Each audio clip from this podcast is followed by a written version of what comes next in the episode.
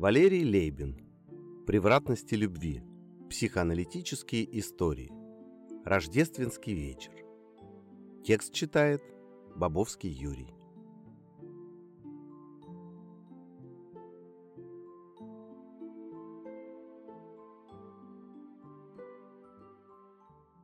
Очередной Новый год каждый из друзей встречал по-своему.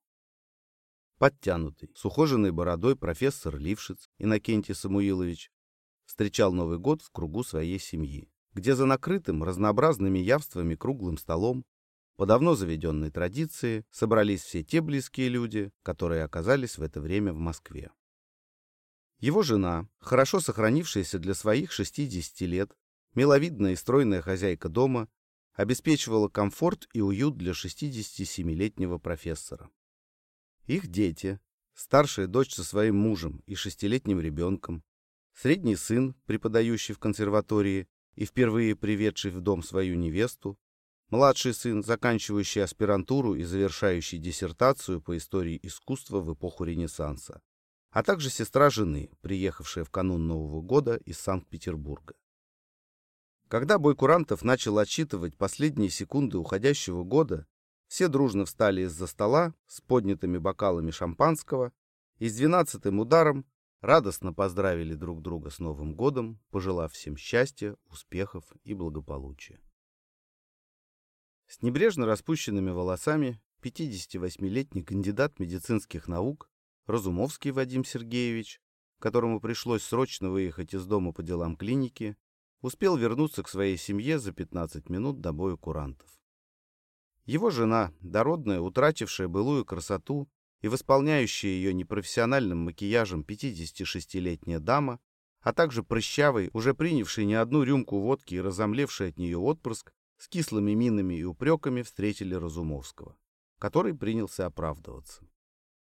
В спешке он начал открывать бутылку шампанского, но она никак не хотела поддаваться. Пробка вылетела лишь после того, как бой курантов уже прекратился, а на экране телевизора появилась очередная поп-звезда, поющая о любви и лихо вращающая бедрами. Лысый, невысокий, всегда стремящийся выглядеть энергичным и преуспевающим, любитель женского пола, 53-летний Вайсман Аркадий Григорьевич успешно укладывал в подарочный пакет коробочку с серебряными сережками. Чтобы после боя курантов, выпив бокал французского шампанского, и, поцеловав свою 52-летнюю жену, слишком тощую на его взгляд и вечно сварливую, преподнести их своей старушке. Он был рад, что несколько часов тому назад удалось ускользнуть из-под бдительного ока супруги и побывать в доме своей любовницы, где, подарив ей золотые сережки, он в очередной раз испытал неописуемое наслаждение от обворожительных губ молодой женщины, ласкающей его восставшую плоть. После боя курантов Вайсман чмокнул в щеку свою жену и, радуясь тому, что так удачно удалось проводить старый и встретить Новый год, с чувством глубокого удовлетворения выпил рюмку коньяку, закусил лимоном и блаженно принялся уплетать перепелиные яйца с икрой, крабовый салат и ломтиками нарезанный ананас. Высокий, худой, всегда ироничный и язвительный, со впалыми щеками, но с пронзительно выразительными глазами, 49-летний Киреев Валерий Юрьевич в канун Нового года находился один в своей холостяцкой квартире. Днем ранее его пригласил к себе младший коллега по работе, который видел в нем неординарную, хотя и непонятную многим сотрудникам личность, фонтанирующую нестандартными идеями, но не помышляющую о карьерном росте и материальном благополучии. Киреев принял это приглашение с благодарностью, хотя, как обычно, придал ей сексуальную окраску, сказав, что ему импонирует гомосексуальный подтекст встречи Нового года в обществе молодого мужчины. Однако за два часа до боя курантов он успел выпить стакан водки и в разговоре с самим собой, сопровождаемым хрустом соленых огурцов и откусыванием бутербродов с сырокопченой колбасой, так незаметно опустошил почти всю стоящую на кухонном столе бутылку, что погрузился в безвременное забытье.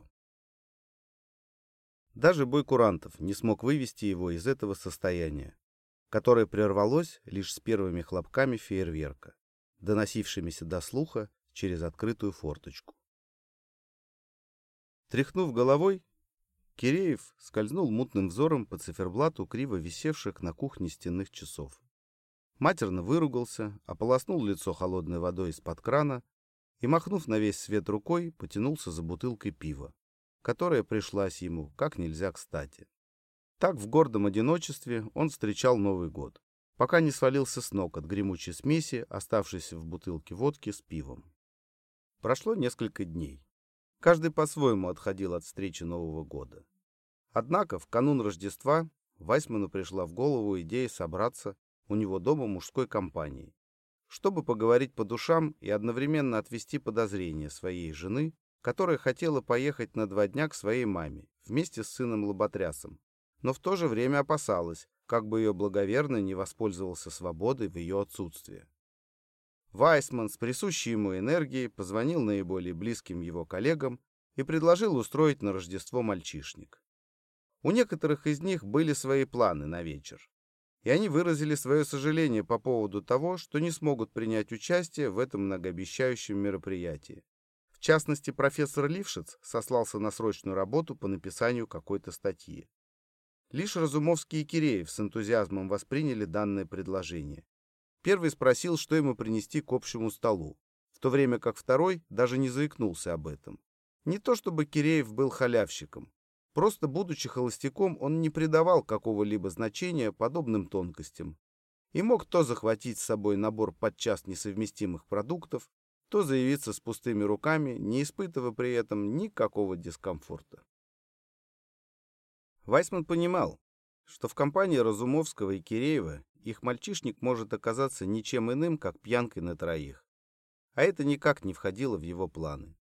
Он хотел быть в полной форме, так как рассчитывал, что после завершения мальчишника проведет рождественскую ночь в объятиях любовницы, которой он заранее сообщил, что жены и сына дома не будет. Кроме того, его благоверная супруга знала о загулах Киреева, и поэтому вряд ли согласилась бы на то, чтобы в ее отсутствии муж устраивал подозрительный мальчишник. Значит, ему во что бы то ни стало необходимо было уговорить принять участие в мальчишнике профессора Лившица, которому его жена испытывала особое почтение и уважение. Получив отказ от профессора Лившица, Вайсман стал действовать ранее проверенным и действенным способом. Он позвонил жене профессора, поздравил ее с наступившим Новым годом и долго распылялся в различного рода комплиментах в ее адрес. Наговорил много лестного о ее муже, высказал озабоченность в связи с его загруженностью по работе и необходимостью отдыха от трудов праведных. Как бы, между прочим, сообщил, что устраивает у себя дома своего рода интеллектуальную разрядку и попросил уговорить всеми уважаемого профессора сделать необходимый для его здоровья небольшой перерыв в работе. Через день Вайсман позвонил профессору Лившицу и, извинившись, что отрывает его отдел, попросил оказать ему услугу, уточнить какую-то дату, связанную с историей развития одной научной идеи. Это был тонко рассчитанный ход, поскольку на самом деле в то время его не интересовала ни сама идея, ни тем более история ее зарождения. Профессор Лившиц с удовольствием откликнулся на просьбу Вайсмана, долго рассказывал о соответствующей идее и в конце концов спросил, состоится ли рождественский мальчишник. Вайсман в красках описал, как планирует интеллектуальную встречу коллег. Какая польза может быть для научного сообщества от неформального общения с такими выдающимся ученым и врачом, как профессор Лившиц?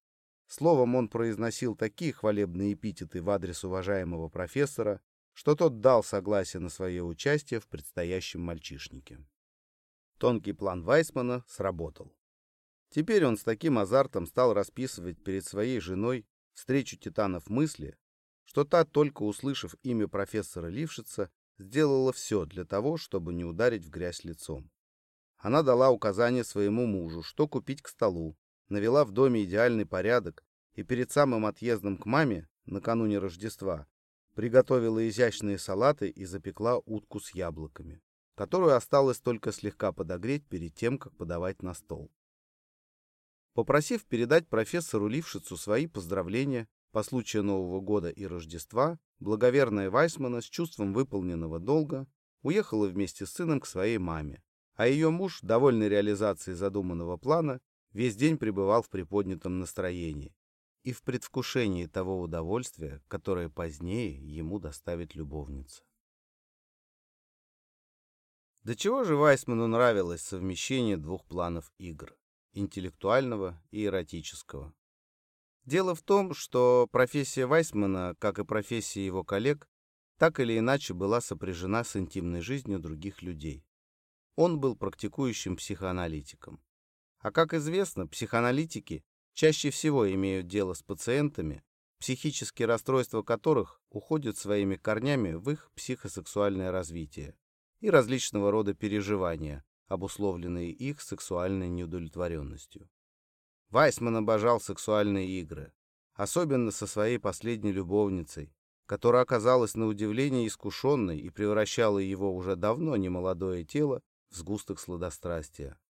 Но что вполне естественно и понятно, он никогда не говорил об этом своим коллегам, таким же, как он, практикующим психоаналитикам, предпочитая обсуждать с ними клинические случаи и четко придерживаться в своей профессиональной деятельности тех правил, которые установлены в психоаналитическом сообществе. Соблюдение принципа абстиненции, то есть отказа от удовлетворения желания пациентов, в том числе и сексуального характера, неукоснительно соблюдалось Вайсманом. Правда, его неутомимое мужское достоинство нередко давало знать о себе во время психоаналитических сессий, особенно в том случае, когда на прием к нему приходили молодые и источающие сексуальные желания женщины. Тем не менее, он никогда не позволял себе ничего лишнего. И лишь усилиями воли, а подчас и незаметно рукой, загонял на место восставшую плоть, чтобы добросовестно исполнять возложенные на него обязанности врача-психотерапевта. А вот поговорить о сексуальности пациентов, рассказать анекдоты о психоаналитиках, откровенного, а подчас и сального характера, это всегда пожалуйста, тем более в дружеской компании. Поэтому Вайсман предвкушал удовольствие от неформальной встречи со своими коллегами, которая станет прелюдией к его последующей встрече с любовницей, способной как никто другой довести его до оргазма. Конечно, он получает оргазмы с женой, но ласки любовницы намного превосходят все то, что может дать ему его благоверная которая воспринимает миньет как нечто непристойное для замужней женщины, матери их ребенка. Почему-то ей это никогда не нравилось, и его попытки в начале брака склонить ее к получению высшего удовольствия именно таким образом чаще всего завершались неудачей, а затем окончательно прекратились. Вот кому необходим психоанализ. Ну разве пошлешь жену к другому психоаналитику? Во-первых, она сама не пойдет ни к кому. Тем более, если психоаналитик не женщина, а мужчина. Во-вторых, было бы верхом неосмотрительности посылать ее пусть даже к самому почитаемому психоаналитику, такому как, например, профессор Лившиц, где гарантия, что о тонкостях супружеской жизни не узнает кто-нибудь из коллег. Не оберешься потом насмешек или иронических колкостей. Промелькнувшие в голове Вайсмана мысли насчет невозможности психоанализа его жены тотчас же улетучились, как только он взглянул на часы. Понял, что до прихода гостей остались считанные минуты. Настроив себя на корректное балагурство, позволительное хозяину дома, Вайсман заглянул в холодильник. Еще раз осмотрел содержащееся в нем явство.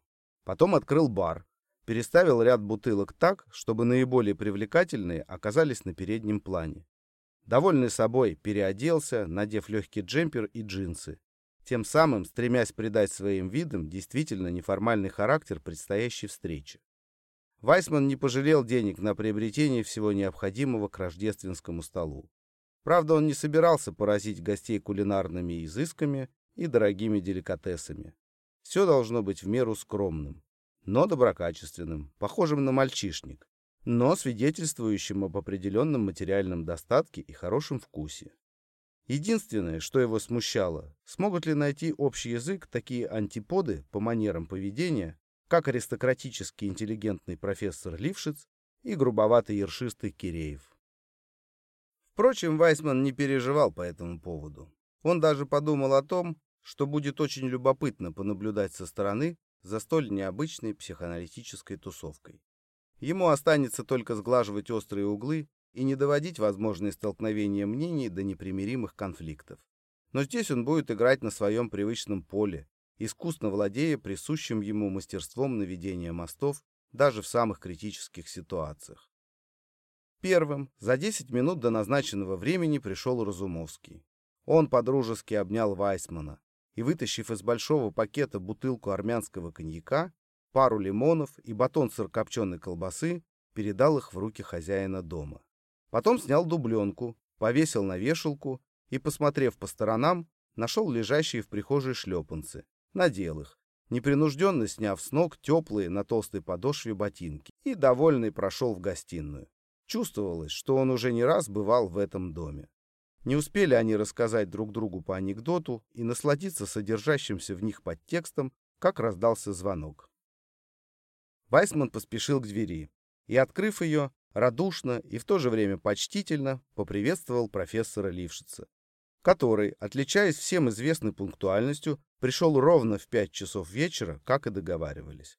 Он тепло, но сдержанно поздоровался с Вайсманом, потом расстегнул элегантно сидящее на нем пальто, снял его, положил шарф в рукав пальто и передал его вместе с шапкой хозяину дома, который, будучи наготове, слегка шутя, расшаркался и разместил верхнюю одежду профессора на вешалке в прихожей. В отличие от Разумовского, одетого в свитер и темные брюки, на профессоре был строгий черный костюм, белоснежная рубашка и галстук, хотя в телефонном разговоре хозяин дома предупреждал его, что форма одежды повседневная. Чуть помедлив, слегка театральным движением, профессор развернул оказавшийся в руке сверток и в качестве подарка вручил Вайсману свою последнюю книгу, которая только что вышла из печати. Рассыпаясь в благодарностях, Вайсман широким жестом пригласил профессора пройти в гостиную. Тот неторопливо прошел туда и не менее сдержанно поздоровался с Разумовским, который быстро встал с кресла, на котором сидел, и, широко улыбаясь, осторожно пожал руку пожилому учителю. Удобно устроившись в креслах у бра, трое психоаналитиков заговорили на профессиональные темы. Вайсман предложил что-нибудь выпить, порекомендовал отменный коньяк и, не встретив возражений, профессионально, зная точную меру, разлил его из фирменной красивой бутылки по большим бокалам. На правах хозяина дома он произнес краткий тост за здоровье присутствующих и еще раз поблагодарил профессора за подаренную ему книгу. Чуть пригубив коньяк, профессор Лившиц начал рассказывать о том, как трудно далась ему эта публикация. Разумовский, сделав глоток коньяка и смакуя его во рту, заглянул в оглавление последней работы профессора, которую Вайсман любезно показал своему коллеге. И, пролистав несколько страниц, задержался на одной из них, сделав вид, что его что-то особенно заинтересовало. На вопрос Вайсмана о том, почему профессору трудно далась эта публикация, тот ответил, что наряду с теоретическим материалом в ней содержится один клинический случай, описание которого заставило его переосмыслить классические положения психоанализа о неврозе переноса и негативном эдиповом комплексе. Оторвав свой взгляд от книги профессора, Разумовский с любопытством посмотрел на Лившица. Он знал, что профессор придерживается основ классического психоанализа Фрейда. В кругу психоаналитиков поговаривали о том, что не являясь ортодоксом, тем не менее профессор был слишком правильным и не допускал никаких отклонений от классической техники психоанализа. Поэтому Разумовскому было интересно узнать, что же произошло в течение лечения одного из пациентов и подтолкнуло профессора к переосмыслению былых устоев. Он хотел было спросить Лившица об этом, однако в этот момент раздался звонок в дверь. Вскочив с кресла, хозяин дома поспешил навстречу новым гостям. Профессор прервал свой монолог и, окинув взглядом гостиную Вайсмана, встал с кресла. Подошел поближе к одной из висящих на стене картин и стал внимательно осматривать ее, словно пытаясь определить для себя, является ли данная картина подлинником или мастерски выполненной копией. Разумовский выпил налитый в рюмку коньяк, пожевал ломтик лимона и тоже, встав со своего кресла, незаметно для профессора, сделал легкое вращательное движение ногами, словно хотел размять их.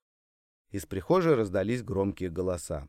Пришел Киреев, причем не один, а с молодым коллегой, которому он не попал в ночь под Новый год, и которого он затащил к Вайсману, хотя тот и не приглашал его. По своему обыкновению Киреев не придерживался никаких правил приличия. Во всяком случае, у окружающих его коллег создавалось именно такое впечатление. И на этот раз он не видел ничего особенного в том, что пришел на 20 минут позже, и привел с собой в гости к Вайсману молодого психоаналитика, переступавшего с ноги на ногу в прихожей. «Это Виктор, подающий надежды психоаналитик и хороший парень», представил Киреев хозяину дома своего коллега. «Ты, Аркаша, должен знать его, так как года 3-4 тому назад он посещал твои клинические семинары. Сделав вид, что он безмерно рад пришедшим гостям, Вайсман дружески хлопнул по спине Киреева и, поприветствовав молодого психоаналитика, лицо которого ему показалось действительно знакомым, хотя он не мог вспомнить ничего конкретного о новом госте, нарочито весело сказал «Наконец-то! А мы уже хотели начинать без вас. Раздевайтесь быстрее». Киреев стащил себя повидавший виды пуховик, под которым оказался жеванный свитер, какого-то неопределенного цвета. Помятые брюки топорщились на коленях. Снимая неочищенные от снега поношенные зимние сапоги, Киреев пошатнулся, но удержался на ногах. Не нуждаясь ни в каких тапочках и оставшись в носках, он чувствовал себя вполне комфортно. Тем более, что перед приходом в дом Вайсмана успел пропустить пару стопок водки, который принял, по его собственному выражению, для сугрева тела бренного. В отличие от Киреева, молодой психоаналитик явно стеснялся. Он помнил поговорку, что непрошенный гость хуже татарина. Но натиск Киреева два часа тому назад был столь неотразим, что тому удалось затащить его в дом Вайсмана, несмотря на оказанное сопротивление. Видя нерешительность молодого психоаналитика, Вайсман показал, куда тот может повесить свою куртку, и, предложив тапочки, подбодрил его. «Виктор, будьте как дома. Здесь все свои. Чисто мужская компания.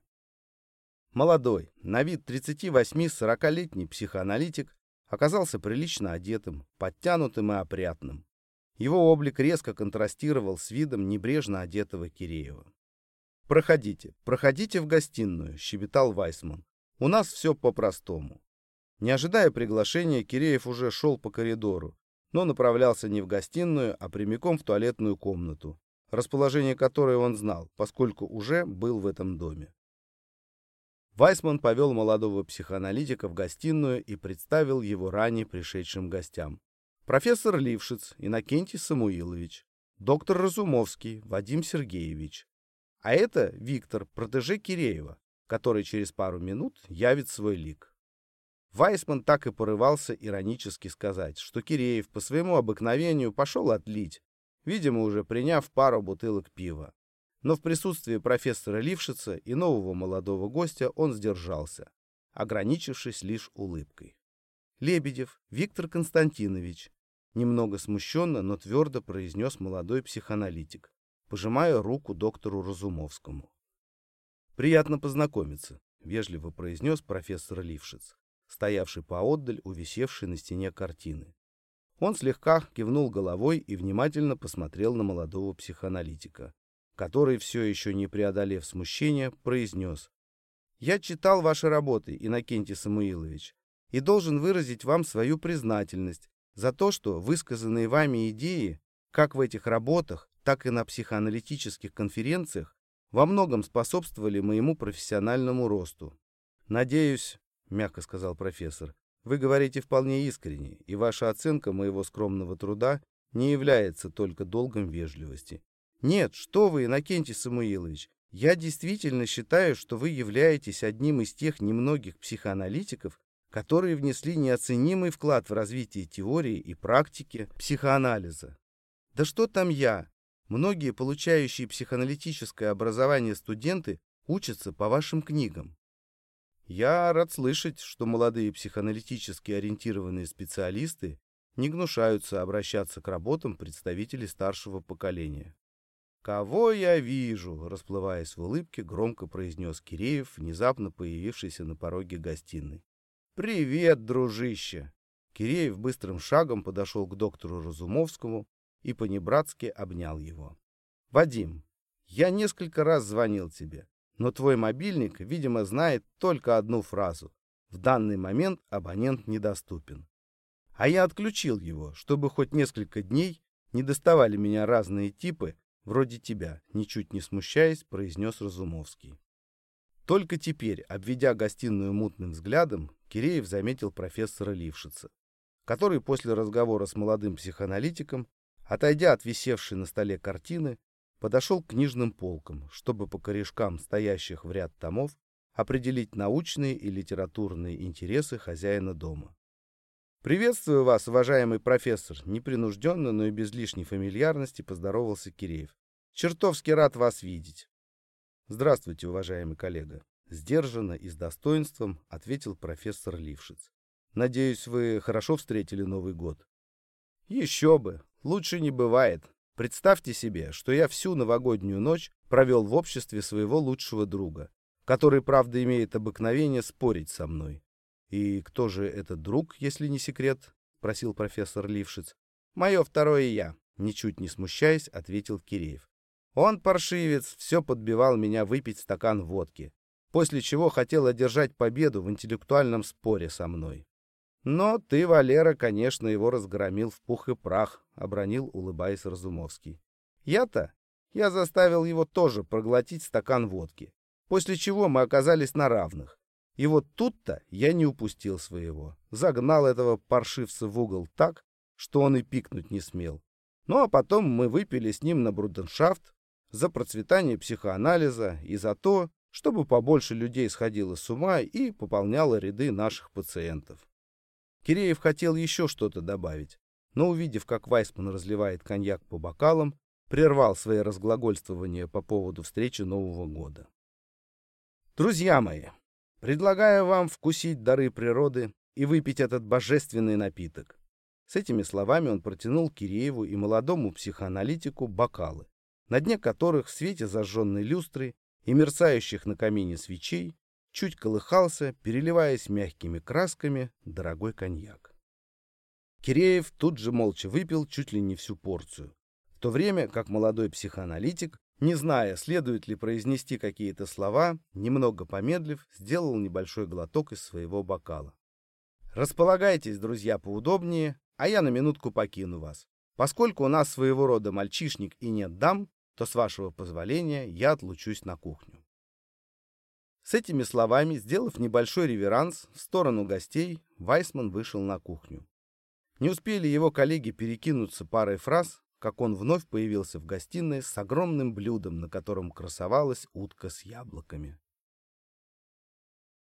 Поджаристая, коричневато-золотистая кожица запеченной утки не могла не привлечь к себе внимания гостей. Приятный, пропитанный какими-то пряностями запах пробуждал аппетит. Но лишь Киреев, будучи холостяком и в силу этого лишенным постоянной женской заботы, не скрывая того, проглотил слюну. Остальные гости, соблюдая правила приличия, держали себя достаточно сдержанно. Особенно профессор Лившиц, жена которого обладала прекрасными кулинарными способностями и подчивала своего мужа различной вкуснятиной. «Прошу всех к столу», — жизнерадостно провозгласил Вайсман. Он поставил большое блюдо с уткой в центр круглого, накрытого праздничной скатертью и уставленного разнообразными закусками стола. Потом рассадил вокруг него своих гостей, для чего пришлось принести еще один стул из рабочего кабинета, так как не предполагалось, что в гостях будут пять человек. Как радушный хозяин дома, Вайсман торжественно разрезал запеченную утку на несколько кусков и предложил начать рождественскую трапезу. Наполнив всем бокалы шампанским, он предоставил первое слово профессору Лившицу, который, поблагодарив за приглашение, столь гостеприимный, как он выразился, дом, предложил выпить за отсутствующих, но прекрасных дам, и прежде всего за хозяйку, сделавшую в этом доме уют, и, несомненно, приложившую значительные усилия для того, чтобы мужчины могли ощутить комфорт даже в ее отсутствие. Все поддержали профессора, отдавая дань признательности жене Вайсмана, и стоя выпили за хозяйку дома. Отделываясь шутками по поводу своего благополучного семейного положения, Вайсман следил за тем, чтобы тарелки гостей не были пустыми, ненавязчиво предлагал им различные закуски и, заметив у кого-нибудь пустой бокал, старался незаметно пополнять его. Он был достаточно прост в общении со своими коллегами и предельно почтителен по отношению к профессору. Благодаря его тонкому дипломатическому искусству поддержания непринужденной обстановки, за рождественским столом все гости чувствовали себя действительно как дома. «Черт возьми, да чего же хорошо находиться в семейном доме!» пробормотал размягченный от еды и выпитого коньяка Киреев. «А ты, Валера, женись, и у тебя будет дом полная чаша», стал подначивать своего коллегу Разумовский, который прекрасно знал, что тот является заядлым, принципиальным холостяком. «Э, нет, не нашлось еще такой бабенки, которая смогла бы охомутать меня. Знаю я эту паскудную породу. Всем им надо лишь одно — деньги и побрякушки». «Ну и что?» Не то чтобы возразил, но не поддержал Киреева Вайсман. «Да, Многие из них любят деньги и дорогие украшения. И пусть. На то они и женщины, прекрасный пол. Зато если жена хорошая хозяйка и понимающая супруга, то она создаст такой комфорт, что можно спокойно заниматься своими делами и ни о чем не беспокоиться.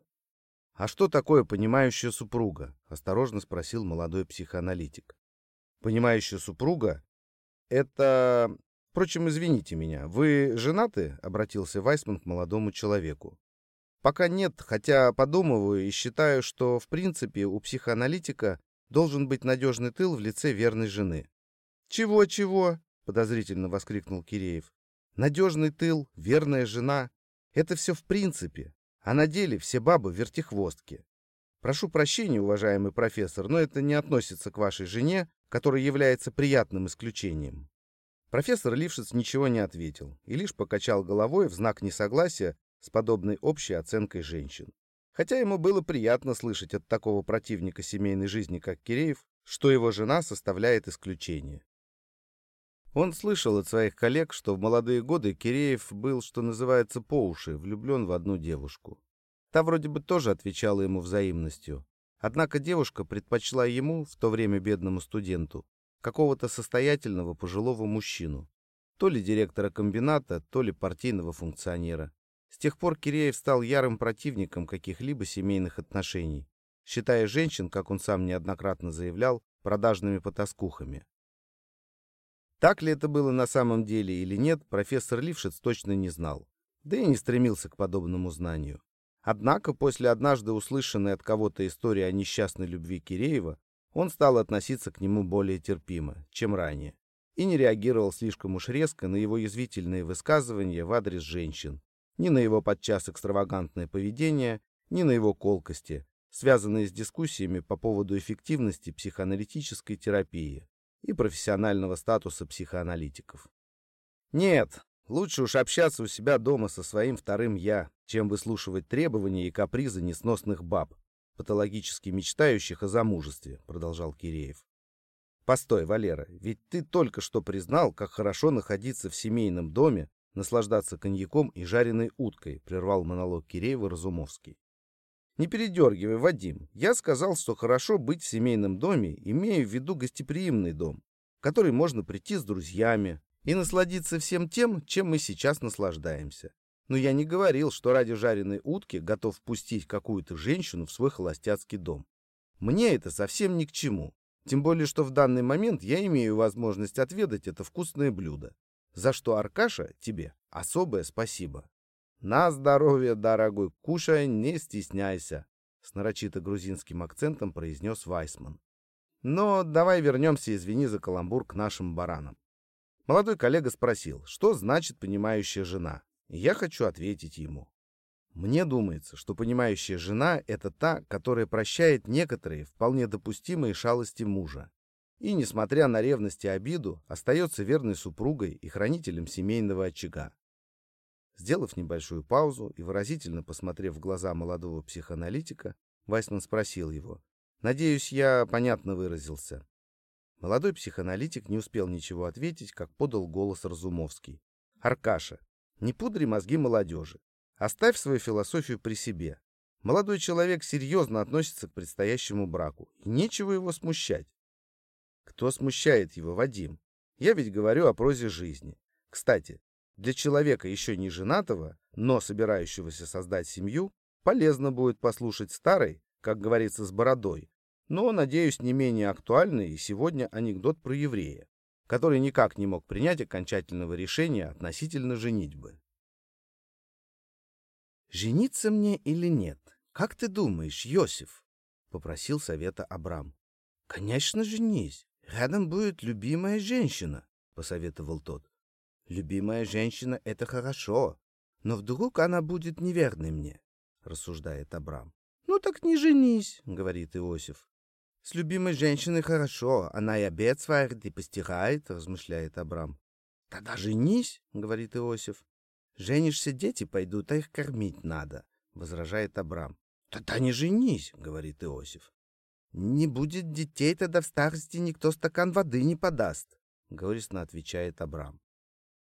Коллеги не раз слышали этот анекдот от Вайсмана, но он с таким неподражаемым еврейским акцентом рассказывал его, что они не могли не засмеяться. Поскольку анекдот адресовался молодому психоаналитику, то он тоже поддался общему веселью, хотя и довольно сдержанно, поскольку, судя по всему, ему было не так уж и смешно.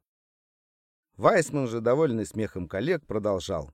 Так вот я и говорю, что понимающая жена всегда простит. Назовем все своими именами. Измену мужа. Простит и стерпит ради сохранения семьи. А что, в этом что-то есть, подхватил высказанное соображение Разумовский. В отличие от женщины, мужчина по своей природе полигамен, так что ему сам Бог разрешает иметь кроме жены и наряду с ней других сексуальных партнеров. «Иметь или не иметь? Вот в чем вопрос», — перефразировал Шекспира Киреев. По мне так лучше иметь их всех вместе взятых, вместо того, чтобы иметь какую-либо одну бабенку в качестве жены. Как говорится, лучше оставаться пусть голодным, но свободным, чем быть сытым, но связанным по рукам и ногам. Или, прошу меня извинить, уважаемый профессор за молодежный сленг, лучше трахать других, чем быть рогоносцем самому. Не так ли, коллега? Обратился он с вопросом к молодому психоаналитику. Тот не сразу ответил не решаясь высказать свое мнение по этому вопросу в присутствии профессора Лившица. Да и что он мог сказать старшим коллегам, когда, в отличие от многих своих сверстников, свободно вступающих в любые сексуальные отношения с любыми партнерами мужского и женского пола и имеющих жен и детей, у него самого не было стабильной сексуальной жизни. Его собственный сексуальный опыт ограничивался довольно непродолжительными близкими отношениями с двумя зрелыми женщинами. И с ними, кроме элементарной сексуальной разрядки, он не чувствовал ничего такого, что могло бы захватить его с головой. В его представлениях о высокой любви чувственность должна органически сочетаться с нежностью к тому единственному человеку, оргазм с которым был величайшим наслаждением на земле. А этого-то как раз и не было в его отношениях с замужними женщинами, которым, судя по всему, он доставлял сексуальное наслаждение но сам не испытывал того, что ему представлялось верхом блаженства. Поэтому, не говоря о том, имеет ли смысл трахаться без настоящей любви, молодой психоаналитик предпринял попытку перевести разговор на другую тему. Существует ли какое-либо психоаналитическое, а не расхожее объяснение тому, почему мужчина полигамен, а женщина моногамна? Задал он вопрос своим старшим коллегам, не адресуясь лично к кому-то из них. Киреев, будучи женоненавистником, но отнюдь не аскетом, без всяких раздумий обронил. Какие тут нужны психоаналитические объяснения, которые по большой части являются интеллектуальной туфтой. Запад есть Запад, Восток есть Восток. То же самое и в отношении мужчин и женщин. Первые полигамны, вторые моногамны. Человеческую природу не переделаешь. Так было во все времена, и страдающие комплексом кастрации феминистки явное тому подтверждение.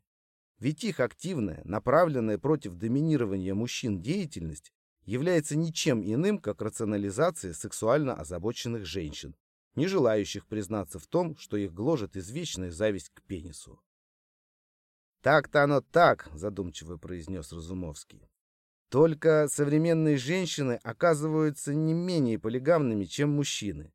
Во всяком случае, в отличие от дам предшествующих столетий, они не только вызывающе сексуально активны, но и не скрывают своих похождений. Это раньше говорили, что некоторые мужчины меняют женщин как перчатки. Сегодня данное изречение подходит скорее к женщинам, которые нередко меняют мужчин действительно как перчатки. Может быть, именно инфантильная зависть к пенису во взрослом возрасте все чаще толкает их к поиску разнообразных пенисов.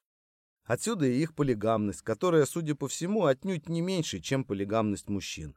Во всяком случае, в этом отношении женщины, несомненно, добились равенства с мужчинами. На эту тираду Разумовского Вайсман с присущей ему обворожительной улыбкой мягко заметил.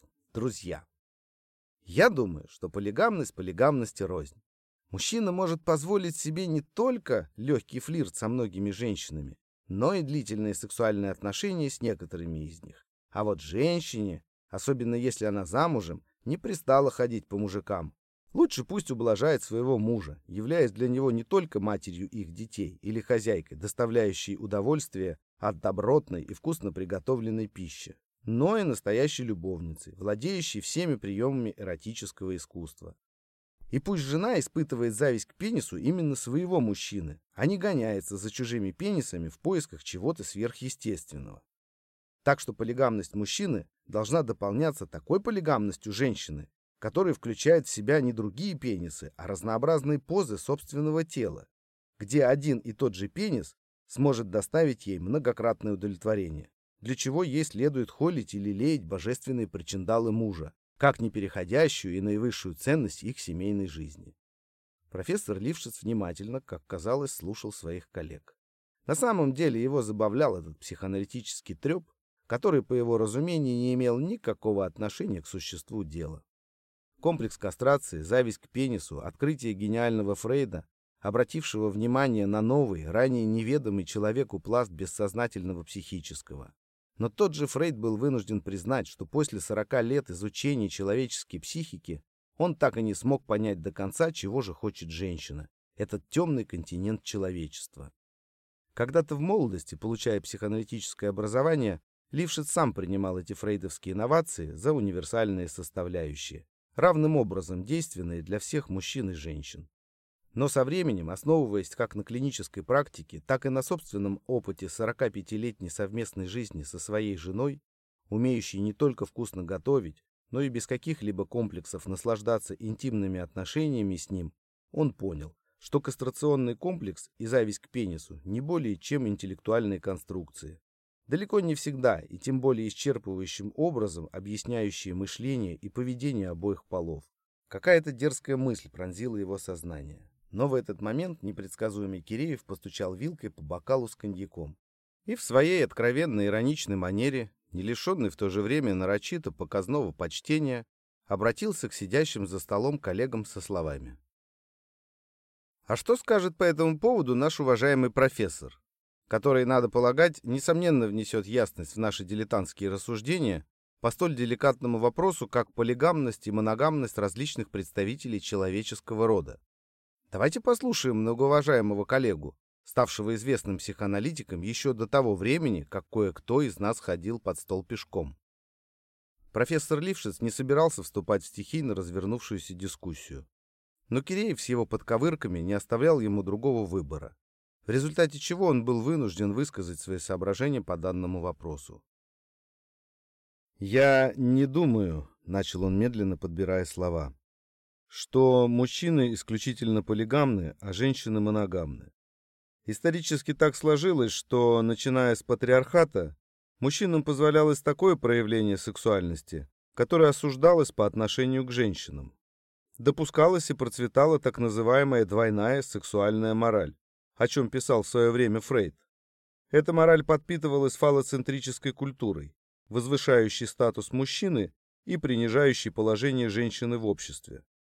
Однако уже в начале 20 века некоторые женщины-психоаналитики, включая Карен Хорни, выступили с критическим переосмыслением ценностей фалоцентрической культуры. Не думаю, что мне стоит останавливаться на данном историческом срезе, поскольку все вы не только обладаете достаточными знаниями, связанными с развитием психоаналитического движения, но, полагаю, где-то в глубине души ощущаете изъяны фалоцентрического образа мышления. Но мне хотелось бы сказать несколько слов о другом. К сожалению, до сих пор нет каких-либо основательных эмпирических исследований, посвященных изучению мужской и женской полигамии. Но мой скромный клинический опыт привел меня к предположению, согласно которому наши привычные представления не соответствуют существу человеческой природы. Когда я говорю о собственном скромном клиническом опыте, то поверьте мне, я вовсе не лукавлю и не напрашиваюсь на комплименты. Действительно, но сколько пациентов может взять на излечение каждый из нас за всю, в общем-то, не столь длительную по времени профессиональную деятельность? 50, 100, 300, пусть даже 500. Но это капля в море, если учесть, что не все объясняется патологией и что насчитывается несколько миллиардов жителей на нашей планете. Поэтому клинический опыт каждого психоаналитика, будучи по своей специфике уникальным, не может покрыть все разнообразные проявления человеческой природы. Профессор Лившиц прервал свое говорение, налил в пустой бокал из стоящей рядом с ним бутылки минеральную воду, неспешно сделал несколько глотков и продолжил свою речь. Так вот, на основе своего скромного клинического опыта и собственной семейной жизни я склонен полагать, что по своей природе более полигамны именно женщины, а не мужчины как это принято считать. И дело не только в том, что по выражению Юнга мужчина, как правило, имеет образ одной анимы, а женщина несколько образов анимуса. Более существенно то, что при всем своем поиске сексуального разнообразия большинство мужчин ищут ту единственную женщину, которая сможет заменить им всех остальных, в то время как большинство женщин, желая иметь в качестве супруга одного мужчину, втайне мечтают о многих. Другое дело, что в сексуальном отношении мужчины чаще имеют связи с разными партнерами в реальной жизни, в то время как женщины в своем воображении. «Неужели это правда?» – спросил молодой психоаналитик, воспользовавшийся наступившим молчанием за рождественским столом. «Честно сказать», – степенно ответил профессор, – «я не могу утверждать со стопроцентной уверенностью. Могу констатировать лишь то, что мне неоднократно приходилось сталкиваться с красочными фантазиями и сновидениями самых порядочных во всех отношениях женщин, в которых они имели, по их собственному признанию, многочисленные сексуальные акты с разнообразными партнерами, причем подчас одновременно. Фантазии и сновидения мужчин в этом отношении слишком бедные и блеклые. Я бы сказал, элементарно примитивные по сравнению с сексуально окрашенными фантазиями и сновидениями женщин. Правда, мужчины чаще, чем женщины, реализуют свои находящие отражение в их фантазиях и сновидениях сексуальные проявления в обыденной реальной жизни. Я уже не говорю о том хвастовстве своими сексуальными подвигами перед другими, которое свойственно некоторым мужчинам, стремящимся тем самым компенсировать свои собственные страхи, тревоги, сексуальные сбои и неудачи. «Позвольте, уважаемый профессор», — встрепенулся Киреев, не слишком ли вы сгущаете краски в отношении полигамии женщин? Ведь при всем моем почтении к вам, ваш профессиональный и личный опыт тоже весьма ограничен, что вы не отрицаете сами. А вот у меня, например, бывают такие красочные сновидения полигамного характера, что подчас никак не хочется выходить из состояния сна. Он не успел выразить до конца свою мысль, как Разумовский перебил его и, смеясь, заметил. «Разумеется, Валера, После бутылки водки во сне могут привидеться такие очаровательные сногсшибательные чертовки, которые способны измотать не только душу, но и тело настоящего мужчины, тем более закоренелого холостяка. После реплики Разумовского добродушный Вайсман прыснул от смеха. Молодой психоаналитик не удержался от улыбки, а профессор Лившиц лишь шевельнул уголками губ. «Постой, дружище, не зубоскаль. Можно сколько угодно смеяться над бедным холостяком, но кто, как говорится в натуре, доказал, что женщины более полигамны, чем мужчины? Лично я не верю в такую перспективу, хотя признаю, что все бабы, прошу меня извинить за прямоту, сучки. Я не прошу вас, Валерий Юрьевич, верить в мое, еще раз повторю, предположение, основанное на личном профессиональном и семейном опыте. Ведь вы и сидящие здесь коллеги – квалифицированные психоаналитики. Вот и проверьте на клиническом материале высказанную мной гипотезу. И не только на клиническом материале. Хорошо бы провести соответствующие исследования на тех, кого мы считаем здоровыми. Причем следовало бы провести сравнительные исследования на материале различных обществ и культур. Да, это все заманчиво, но кто же будет финансировать подобные исследования? Богатеньких Буратино, насколько я понимаю, промолвил Разумовский, сейчас днем с огнем не сыщешь. Да и кто же из клиницистов станет заниматься сомнительными, тем более не приносящими материальный доход исследованиями? Без серебряников, увы, нет в эпоху развития дикого отечественного капитализма. Проще получить гонорары со своих пациентов и тратить их на все необходимое для жизни, включая прекрасных женщин. «Кстати», — вмешался Киреев, «если женщины, как вы, уважаемый профессор, утверждаете, более полигамны, чем мужчины, то, да прошу меня извинить за такую вольность, чисто гипотетически это может относиться и к вашей жене, при всем моем глубочайшем уважении к ней. Но разве такое положение не может вызывать у вас тревогу или, по меньшей мере, внутреннее беспокойство? Как можно оставаться спокойным, если знаешь, что все женщины полигамны?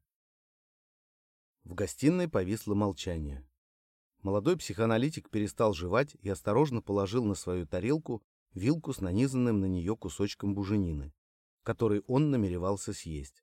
Он взглянул на профессора, затем, отведя поспешно свой взор от него, зачем-то начал мять до этого ровно сложенную салфетку, которая ранее лежала нетронутой возле его тарелки. Разумовский, напротив, потянулся к бокалу с коньяком, отпил из него и, держа его в руке, стал ждать, как отреагирует профессор на столь дерзкий выпад со стороны Киреева, Ему было чертовски интересно послушать, как выкрутится из создавшегося положения этот, как называл его про себя Разумовский, доисторический динозавр эпохи классического психоанализа. Вайсман, только что съевший нежный кусочек осетрины, перестал ощущать ее божественный вкус. Почувствовав напряженность за столом, он лихорадочно соображал, как без ущемления достоинства профессора выйти из данной пикантной ситуации. Только Киреев, как ни в чем не бывало, шмыгнул носом потянулся к тарелке, на которой лежали маринованные огурцы, выбрал из них наиболее приглянувшийся ему, взял рукой, поднес к рту и с хрустом откусил. Всем своим видом он давал понять, что ничего особенного не произошло, и его адресованный вопрос профессору обычный, а главное нормальный, в ходе дружеского застолья. Профессор Лившиц взял лежащую рядом с ним розовую бумажную салфетку, неспешно вытер губы, и, собираясь с мыслями, хотел что-то ответить на заданный ему вопрос. Но его опередил Вайсман, который, не переставая улыбаться, сказал Кирееву. «Ты, Валера, видимо, не раз слышал. Иннокентий Самуилович говорил о том, что полигамность женщин проявляется главным образом в их фантазиях и сновидениях. Возьмем, например, мою жену. Я нисколько не сомневаюсь, что моя милая женушка может видеть в своих сновидениях такое, о чем не говорит мне. Не исключаю, что после небольших размолвок, а от них никто не застрахован в семейной жизни, она встречается с каким-нибудь знойным мужчиной. Ну и что? Вайсман громко засмеялся и, пригубив коньяк, продолжил. Пусть женушка встречается хоть с двумя знойными мужчинами и многократно получает оргазм. Но только, разумеется, во сне. Что ей на благо? Меньше будут одолевать головные боли. Да и я не в накладе, поскольку смогу спокойно передохнуть до утра. Не знаю почему, но мне вдруг вспомнился анекдот. Опять же старый, однако как нельзя лучше отражающий психологию женщин. Сделав небольшую паузу и как бы настраивая присутствующих за столом на веселое ожидание, Вайсман начал рассказывать анекдот. Одной почтенной замужней даме снится ужасный сон. Огромный негр с длинным острым ножом гонится за ней по пятам. Бедная женщина бежит от него со всех ног. Ей почти удается ускользнуть от него, но неожиданно она попадает в тупик. Огромный негр настигает ее и заносит над ее головой свой длинный нож.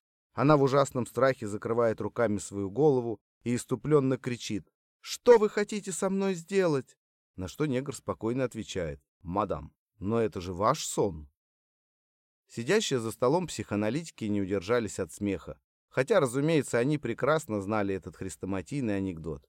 Ведь он действительно как нельзя лучше иллюстрирует идею Фрейда о том, что в сновидениях отражаются нереализованные желания человека.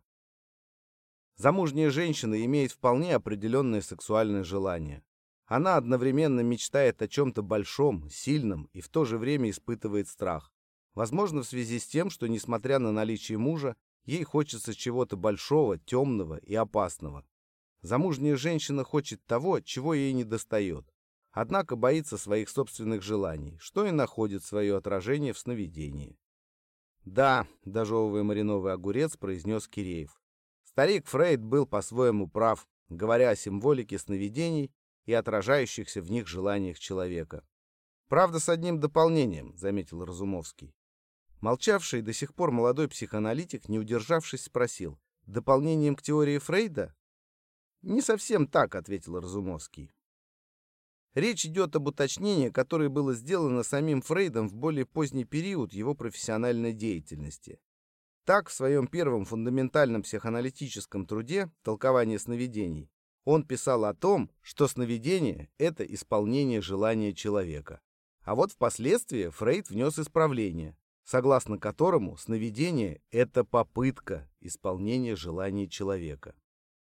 «К сожалению», — заметил профессор Лившиц, Немногие обратили внимание на это уточнение Фрейда. Во всяком случае, мне приходилось сталкиваться с тем, что даже некоторые психоаналитики, не говоря уже о расхожих суждениях тех, кто вообще не читал его работы, при рассмотрении сновидений не делают различий между попыткой исполнения желаний и исполнением их. «Вы правы», — подхватил Вайсман. «Как это ни странно на первый взгляд, но современные психоаналитики далеко не всегда знают тонкости и нюансы, связанные с эволюцией тех идей, которые выдвигал Фрейд на протяжении своей жизни. Это касается не только природы сновидений, но и целого ряда других психоаналитических идей, будь то его представление о нарциссизме, страхе, женской сексуальности. Довольный тем, что рассказанным анекдотом ему удалось снять напряженность, возникшую после того, как Киреев задал каверзный вопрос профессору Лившицу, Вайсман по-прежнему источал радушие. «Друзья, предлагаю выпить за наше понимание того, что не понимают другие». «Или, — иронически заметил Киреев, — лучше выпьем за то непонимание, становящееся вполне понятным после того, как пропустишь через себя такую дозу спиртного, после принятия которой становится непонятно, почему до этого ты чего-то не понимал. Киреевский каламбур настолько понравился сидящим за столом психоаналитикам, что они взяли в руки бокалы и, дружно чокнувшись ими, весело продолжили свое застолье. Киреев залпом выпил содержимое своего бокала, ничуть не смущаясь, потянулся к новой бутылке и, даже не заметив, что на этот раз под рукой оказалось виски, плеснул себе изрядную дозу спиртного. Правда, он не стал сразу пить, а поставив бокал на стол, потянулся снова к тарелке с маринованными огурцами и, ловко схватив миниатюрный огурчик, не менее ловко отправил его в свой рот. Разумовский бросил свой взгляд на блюдо с жареной уткой, где еще оставались кусочки былой роскоши, и хотел было положить один из них на свою тарелку, но в последний момент почему-то передумал, и после некоторого сомнения взял половинку вареного яйца, покрытого крупнозернистой красной икрой. Молодой психоаналитик принялся за оставшийся на его тарелке крабовый салат и, доев его, взял из стоящей неподалеку вазочки приглянувшуюся ему пару черных оливок. Вайсман, заметивший, что тарелка профессора Лившица пуста, предложил ему еще кусочек жареной утки, но тот вежливо отказался. «Может быть, лучше фрукты?» Не настаивая, но в то же время стремясь оставаться радушным хозяином, спросил он. «Пожалуй», — ответил профессор Лившиц и положил себе на тарелку небольшую гроздь винограда. Вайсман перевел взгляд на Киреева и отметил про себя, что тот слишком часто прикладывается к своему бокалу. Как бы ни сморозил еще чего-нибудь, подумал он. Еще раз окинув взглядом гостей и стол, Вайсман убедился в том, что все сыты, довольны, и, следовательно, можно переходить к другой части задуманного им вечера. Накануне встречи ему пришла идея, которую после обильного застолья вполне можно было реализовать. Его идея состояла в том, чтобы в неформальной дружеской обстановке, тем более после вкусной еды и горячительных напитков, создать атмосферу непринужденности и раскованности, располагающую к откровенному разговору. Чтобы этот разговор был не просто мужским трепом, сопровождаемым излишним умствованием или рассказыванием привычных анекдотов, а изложением тех историй своих пациентов, о которых в силу тех или иных соображений психоаналитики обычно умалчивают и не делают их достоянием своих коллег. Опасаясь, что Киреев может напиться и выкинуть какой-нибудь фортель, за который хозяину дома придется краснеть перед профессором Лившицем, Вайсман решил, что пока не поздно, необходимо вытаскивать всех из-за стола и приступать к реализации задуманной идеи. «Друзья мои!» — все так же искрясь от радушия, обратился он к гостям. «Предлагаю сделать небольшой перерыв. Давайте покинем на время сей стол, пересядем в мягкие кресла поближе к камину и при свете мерцающих свечей предадимся воспоминаниям. «Каким воспоминаниям?» — недавно говорить Вайсману спросил Разумовский. «Как каким?» — встрял Киреев. «Неужели ты, Вадим, не догадываешься? Аркаша хочет поделиться своими воспоминаниями, связанными с его бурной молодостью, когда он, вместо того, чтобы постигать азы психоанализа и изучать фундаментальные труды, бегал по дискотекам, ловил наивных простушек на крючок постоянно рассказываемых непристойных анекдотов и пытался приумножить свои знания в сексуальном просвещении самого себя. «Это правда, Аркадий Григорьевич?» Чуть улыбаясь, спросил профессор Лившиц, обращаясь к Вайсману. «Вы действительно в молодости были ловеласом?» «Что вы, Иннокентий Самуилович! Как всегда, господин Киреев возводит напраслину на честных, добропорядочных, и я бы даже сказал наивных и неискушенных молодых людей, посвятивших лучшие годы своей жизни служению науке и терапии. «Простите, господин Вайсман, вы это о ком говорите?» — не сдержался Разумовский. «Ай-яй-яй, нехорошо, Вадим, не узнавать своих преданных студенческих друзей, в поте лица трудившихся над изучением симптомов заболевания паранойи, шизофрении, истерии и прочими интеллектуальными достижениями человечества. Ой, Аркаша, я прекрасно помню, как ты исчез с одной, прям скажу, довольно подозрительной особой на несколько дней, а потом возвратился в родные пенаты, такой невыспавшийся, помятый, бледный, что я подумал, а не подхватил ли мой верный товарищ и друг грешным делом какое-либо классическое венерическое заболевание. Что же ты, Вадим, позоришь меня перед Иннокентием Самуиловичем и молодым поколением психоаналитиков? Я же рассказывал тебе о том случае, когда мне пришлось помогать бедной, несчастной девушке в решении одной проблемы, с которой она сама не могла справиться. «Вадим, ты не прав», — вступился за Вайсмана Киреев. «Аркаша тогда действительно помог бедной девушке. Так помог», — засмеялся он, — «что она потом родила двойню. Прими мои поздравления, папаша». «Что ты, Валера, не гневи Бога, ведь ты прекрасно знаешь, что я никакого отношения не имел к беременности этой девушки. Ее обрюхатил и бросил один подонок, которому я позднее набил морду. Мне же удалось спасти ту девушку, которая после всего происшедшего с нею хотела свести счеты с жизнью. Смутившийся Вайсман обернулся к Разумовскому и продолжил.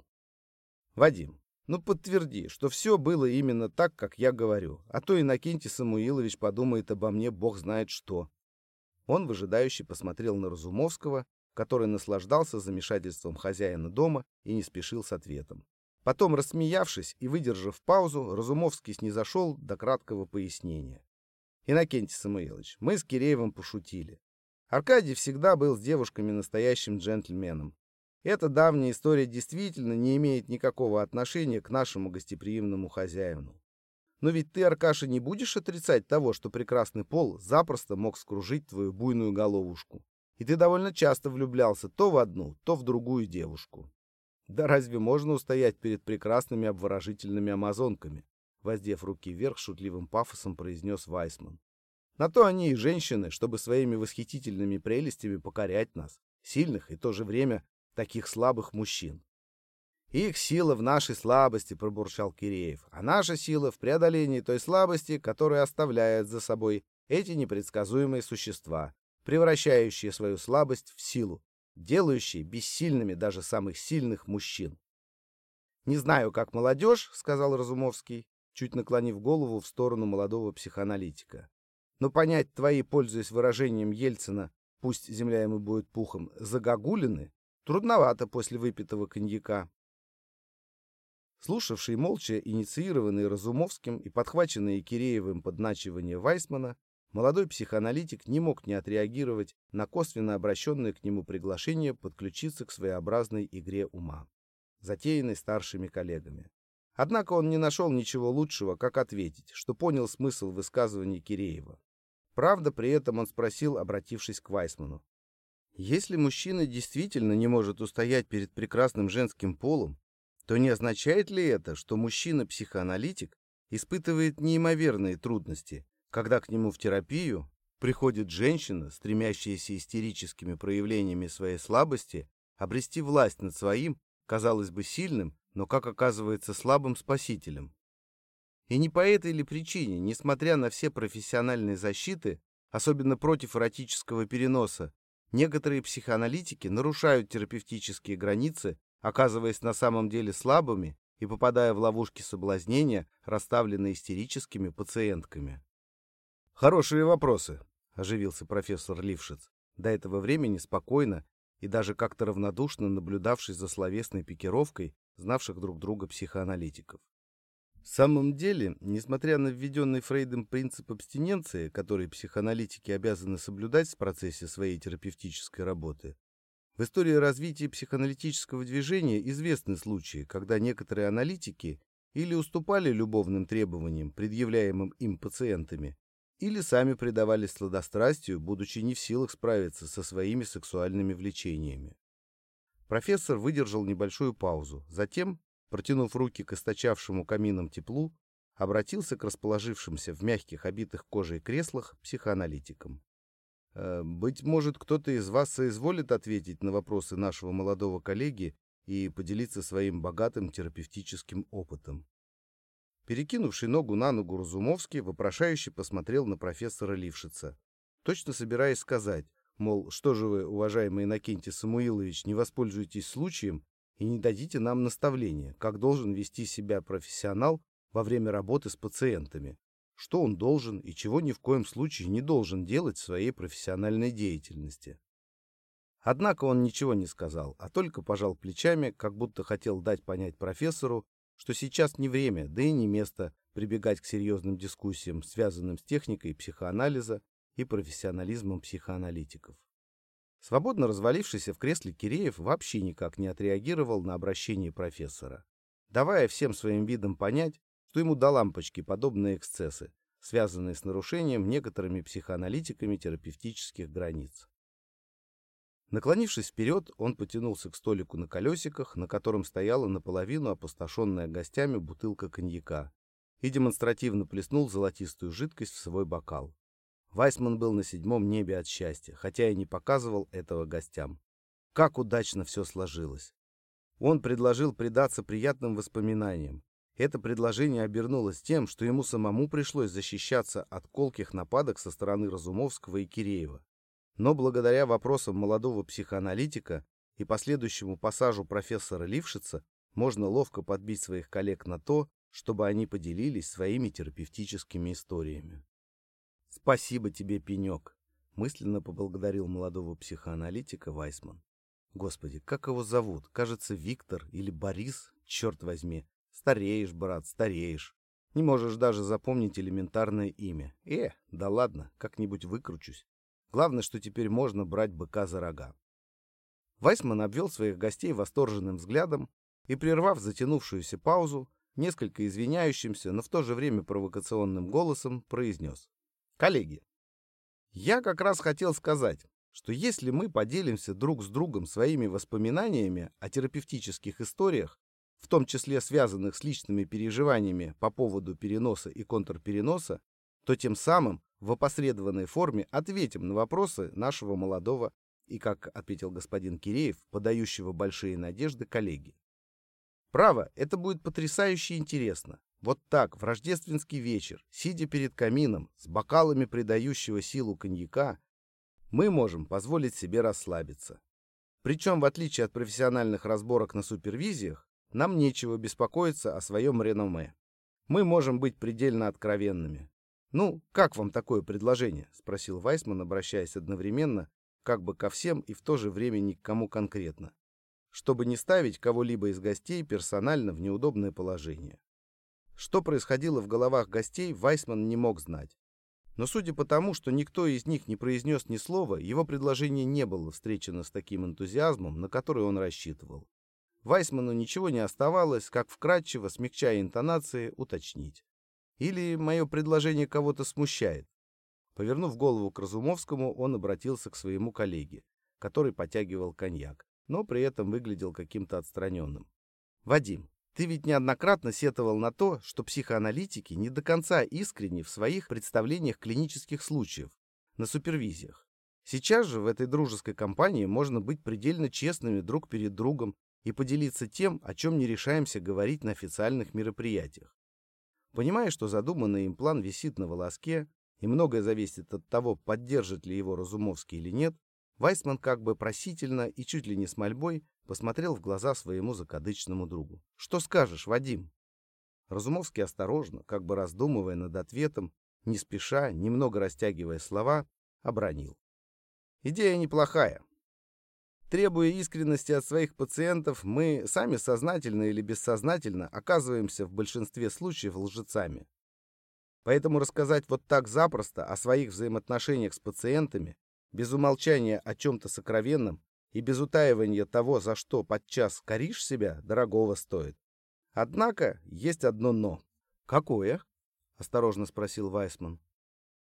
Как ты, Аркаша, представляешь себе возможность вывернуть душу наизнанку, зная, что завтра, уже на трезвую голову, придется не только смотреть в глаза друг другу, но и испытывать опасения по поводу излишней откровенности?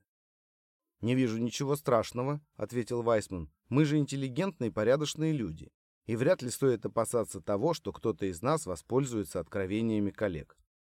«Так-то оно так», — продолжал осторожничать Разумовский.